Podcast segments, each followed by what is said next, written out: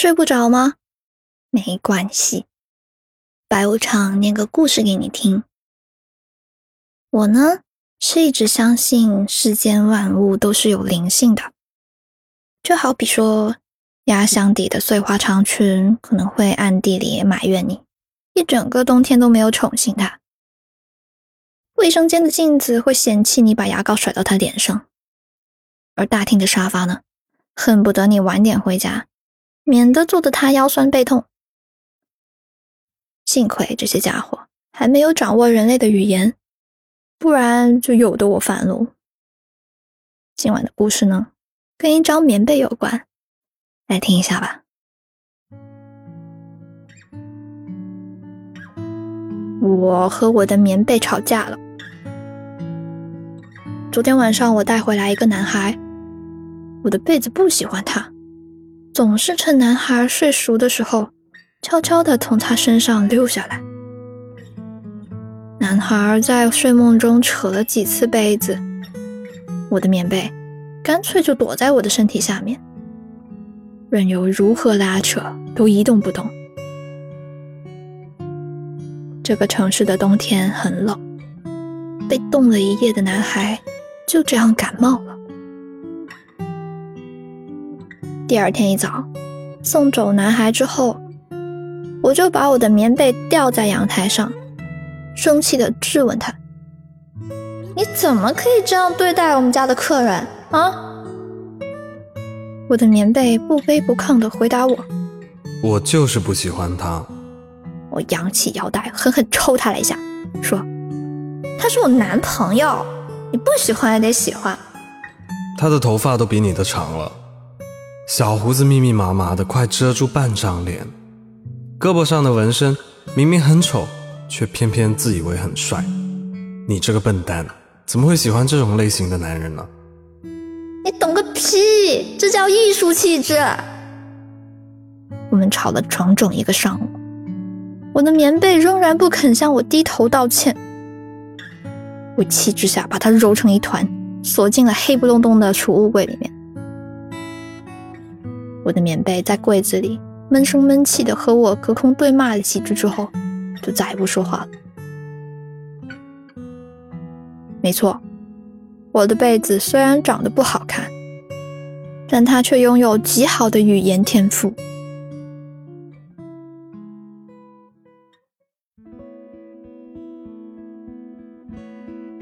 这大概要从几个月之前说起。有一天呢，我起床之后，照例就把被子叠成方方正正的豆腐块。突然就听见床上传来一声抱怨：“呃，我的背好酸呐！”起先我以为是最近太忙累出了幻觉，没想到过了一会儿，同样的声音再次响起：“不要再叠我了，我的背好酸。”没错，就是我的被子在说话。我赶紧把被子抖开，平平整整的铺在床上。你。你活了？呸呸呸！我从来就没有死过。我的意思是，一床被子怎么会说话？连你这种笨蛋都会说话，我怎么可能不会？哦，那以后请多多关照。我急忙转移话题，不再给他对我人身攻击的机会。就这样呀，我的被子，在一个平淡无奇的早晨突然开口说话。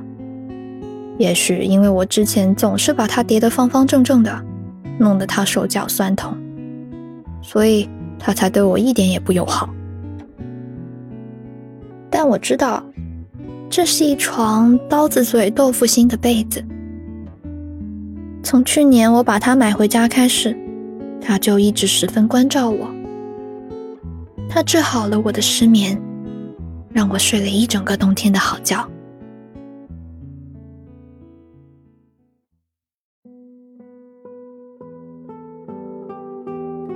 自从我的被子开口说话之后，一向对家务不擅长的我，就变得十分勤快。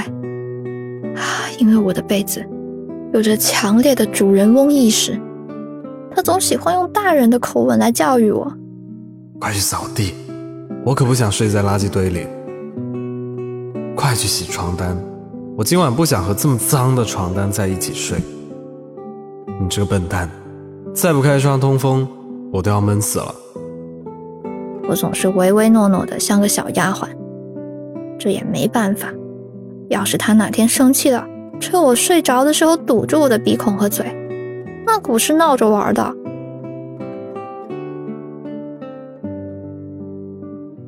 的被子也有非常安静的时候。他很喜欢晒太阳。每到晴空万里的日子，我就把他抱到阳台上，让他沐浴在阳光里。我呢，会坐在他身边，一边喝茶，一边读诗给他听。我如此孤独的活在这世上，也许这孤独还不够，不够使这时辰具有仪式感。我如此微弱的活在这世上，也许这微弱还不够。不够使我成为你面前的浮尘。每次读到这首诗的时候，我的被子就会微微抖动起来，就好像少女在哭泣时会微微颤抖肩膀那样。你，你哭了？我扯了扯被子，试探性的问他：“被子是没有眼泪的，你这个笨蛋。”我的被子挣脱开我的手，声音有点哽咽。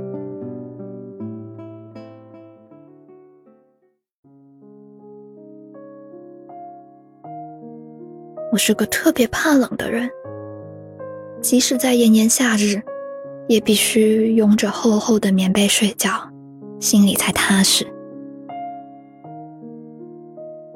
我的棉被会在我午睡时。尽职尽责地盖住我的肚子，以防我着凉。等到我睡到满头大汗时，我的被子就会充满嫌弃地冲我吼道：“快去洗澡，一身汗味，臭死了！”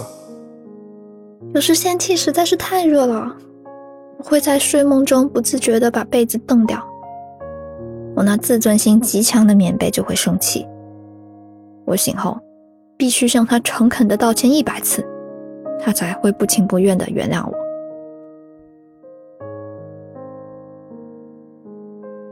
我在这个城市没有朋友，其实，在任何城市里我都没有朋友。但是，某次去外地出差，当我躺在冷冰冰的旅店的床上时，我开始分外想念我的棉被，我的棉被。和这世界上其他棉被相比，外表上并无太大区别，甚至和那些披着真丝外套的高档棉被比起来，它还有那么一点点粗糙。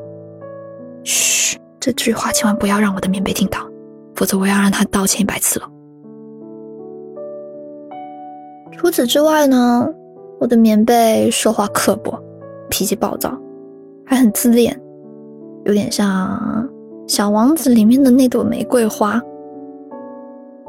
但就是因为他的身体里残留着我的体温，他的记忆能够清晰的勾勒我身体的形状，所以对我来说，我的棉被就成了宇宙独一无二的棉被。我知道，我的棉被此时此刻也一定在想念着我这个笨蛋。毕竟，我不在家的日子里，没有人可以陪他说话了。后来再次出差的时候，我把棉被叠进了旅行箱里面，带着它上路。事后证明，这是一个愚蠢的决定。当我坐在旅店的床上，焦头烂额的整理着白天会议的内容时，我的棉被在一旁不停叨逼叨逼叨。抱怨了一整晚。笨蛋，你的旅行箱实在是太闷了。笨蛋，这好潮湿啊！我要回家。笨蛋，隔壁那对情侣太吵了，你快去敲门制止他们。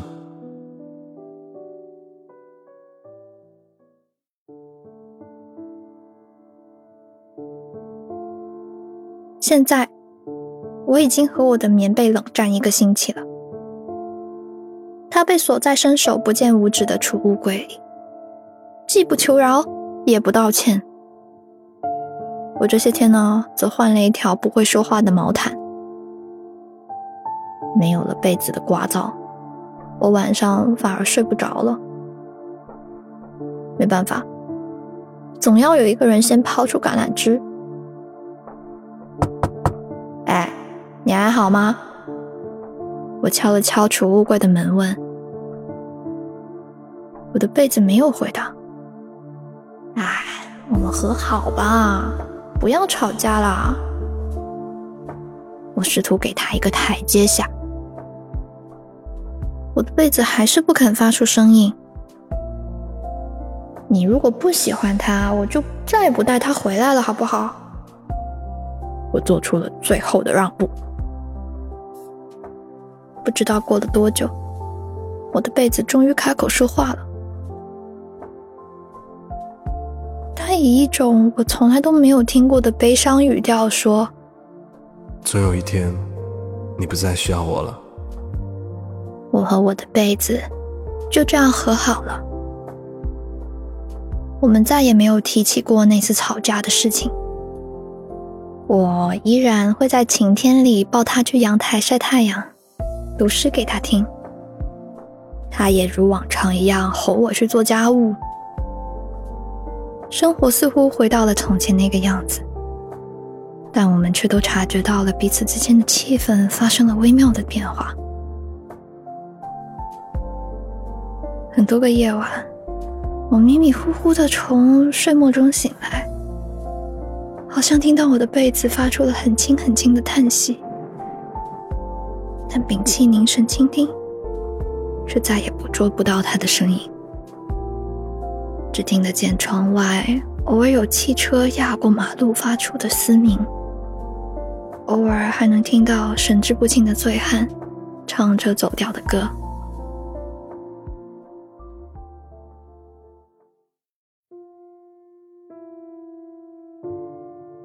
还没等我想到怎么处理棉被跟男朋友的关系，我就失恋了。我的男朋友喜欢上了一个胸围比我多十公分、体重比我轻十斤的女孩。分手那天晚上，我喝了很多很多的酒，鼻涕眼泪全都糊在了被子上。我以为我那有洁癖症的棉被一定又会大骂我笨蛋，可是这一晚，他却出奇的安静。他轻轻的为我拭去眼泪和鼻涕，然后紧紧的将我抱在怀里。对不起，弄脏你了。改天我赔你一件埃及长绒棉外套。我一边道着歉。一边迷迷糊糊的睡着了，睡前仿佛又听到了我的棉被那不易察觉的叹息。失恋后的日子，我几乎足不出户，眼睛肿得像桃子，头发油的几乎可以开加油站。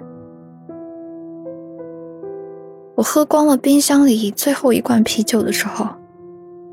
我的被子突然提议道：“你从前为我读了这么多诗，为了报答你，我讲个故事给你听吧。别忘了，我可是一床有着丰富经验的被子。”讲故事？哼，好啊！我摇摇晃晃的走进卧室里，打了个长长的酒嗝。那你还不快去打扫房间？我可不想在垃圾堆里给一个宿醉的废物讲故事。我的棉被震天一吼，把我的十分醉意吼去了七分。我花了一个钟头洗了个澡，又花了一个下午的时间把房间从里到外打扫得干干净净。我的棉被依然不染满意。他说他的故事超级精彩动人。必须要营造出良好的氛围才行。于是呢，我就找来了几段竹竿，把我的被子支了起来，然后又找来一把手电筒，制造灯光效果。我还打开音响，让悠扬的音乐缓缓的在房间里飘荡。一切准备就绪后，我将我的芭比娃娃、海绵宝宝、哆啦 A 梦以及各种玩偶都请进了我用被子搭建的城堡里。最后，我钻了进去。棉被城堡的大小刚刚足够容纳我的身体。我的被子煞有介事的清了清喉咙。很久很久以前，波斯国的某座城市里，有一位叫做阿里巴巴的年轻人。嗯，这不是《一千零一夜》里面阿里巴巴和四十大盗的故事吗？我小时候有听过呀。我不识趣的打断了他。那算了，我不讲了。啊！我的被子果然生气了。啊啊啊啊啊！我记错了，快说，阿里巴巴后来怎么样了？人家很好奇啊，你快讲。我急忙坐正了身子，恳求他大发慈悲讲下去。那晚，我的被子讲了很多很多故事。有航海家辛巴达的故事，有小美人鱼的故事，有匹诺曹的故事，甚至还有安徒生和十日谈夹杂在一起的怪味故事。这些故事全是我熟悉的，可是我的被子却坚持都说是他的原创。就这样，我的被子连续讲了一天一夜。后来，我们终于体力不支，倒在床上睡着了。这一觉睡了很久很久。当我醒来时，我照例向我的被子问候早安。可是这一次，我的被子没有像往常那样回复我：“早啊，笨蛋。”我叫了他很久。他都软趴趴的盖在床上，一声不吭，好像我们之前经历的那些都是一场梦，而他从始至终都只是一床不会说话、和其他棉被没有什么不同的被子。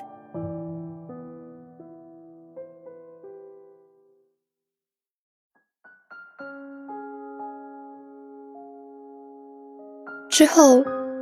我又一个人在这个城市里生活了很多年，结交到了一些朋友。除了偶尔读到里尔克那首“我如此孤独的活在这世上”的时候，会有一点失神，大部分时间我都感到充实和喜悦。我比年轻的时候坚强了不少，即使难过。也不再轻易掉眼泪了，因为我知道，当我一个人在深夜躲进被窝里痛哭时，我的棉被再也不会像从前那样温柔或暴躁的帮我拭去泪水。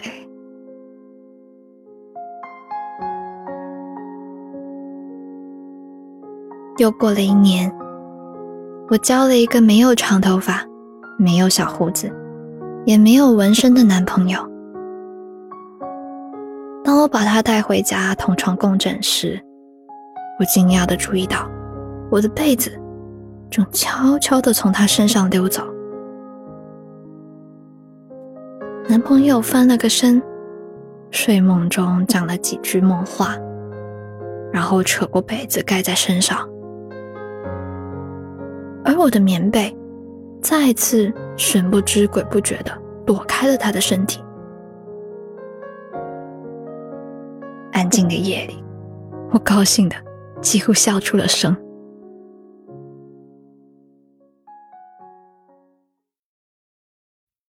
今晚的故事念完啦。哦，我也很想要一张会说话的棉被，请问在哪里可以买到？不过。要是棉被会说话，那他肯定天天骂我在房间里面吃薯片、抽烟，啊，这跟吉祥君有什么不一样？嗯，我还是喜欢现在不会说话的毯子多一点。如果你喜欢这个故事，记得给我们点一个赞。还有，不要忘记关注我的微博“白无常白总”，还有那个什么鬼睡不着电台。我是白无常，依旧在 Storybook 睡不着电台等你。晚安。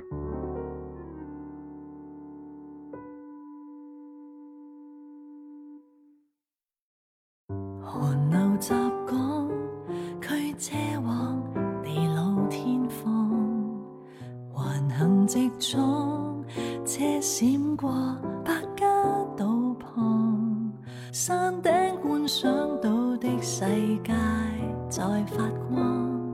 曾经某某在旁，围山绕一圈探访，为何夜色都欣赏下边金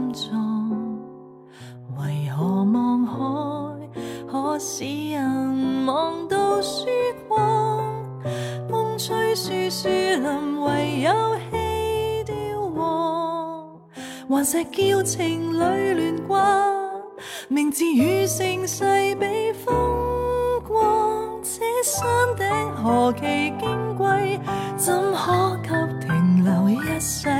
只得很少数伉俪，在这风景线上建筑关系。这山顶如何高贵，似叫人踏上天梯。高高在上的，就算失恋也是壮丽，就似海景会凌驾一切。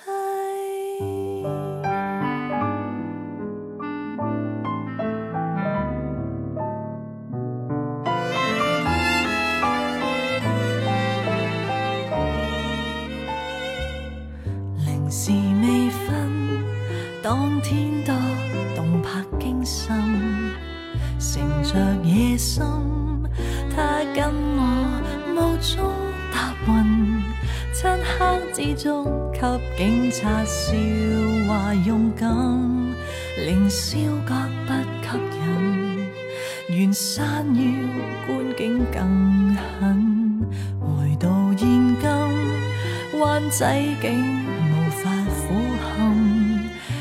前共他于这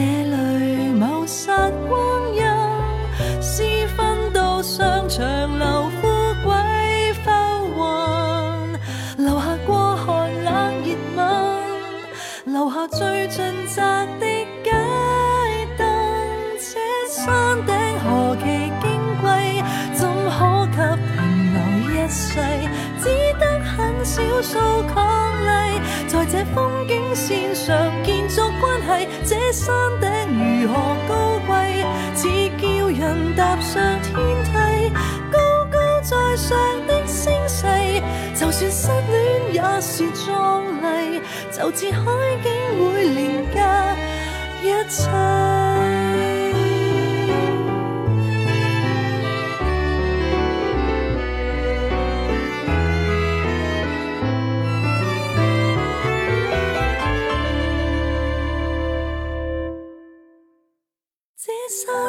何其矜贵，怎可给停留一世？只得很少数伉俪，在这风景线上建筑关系。这山顶如何高贵，只叫人踏上天梯。可惜像雾都污秽，令这海景变成个谜，甚至湾仔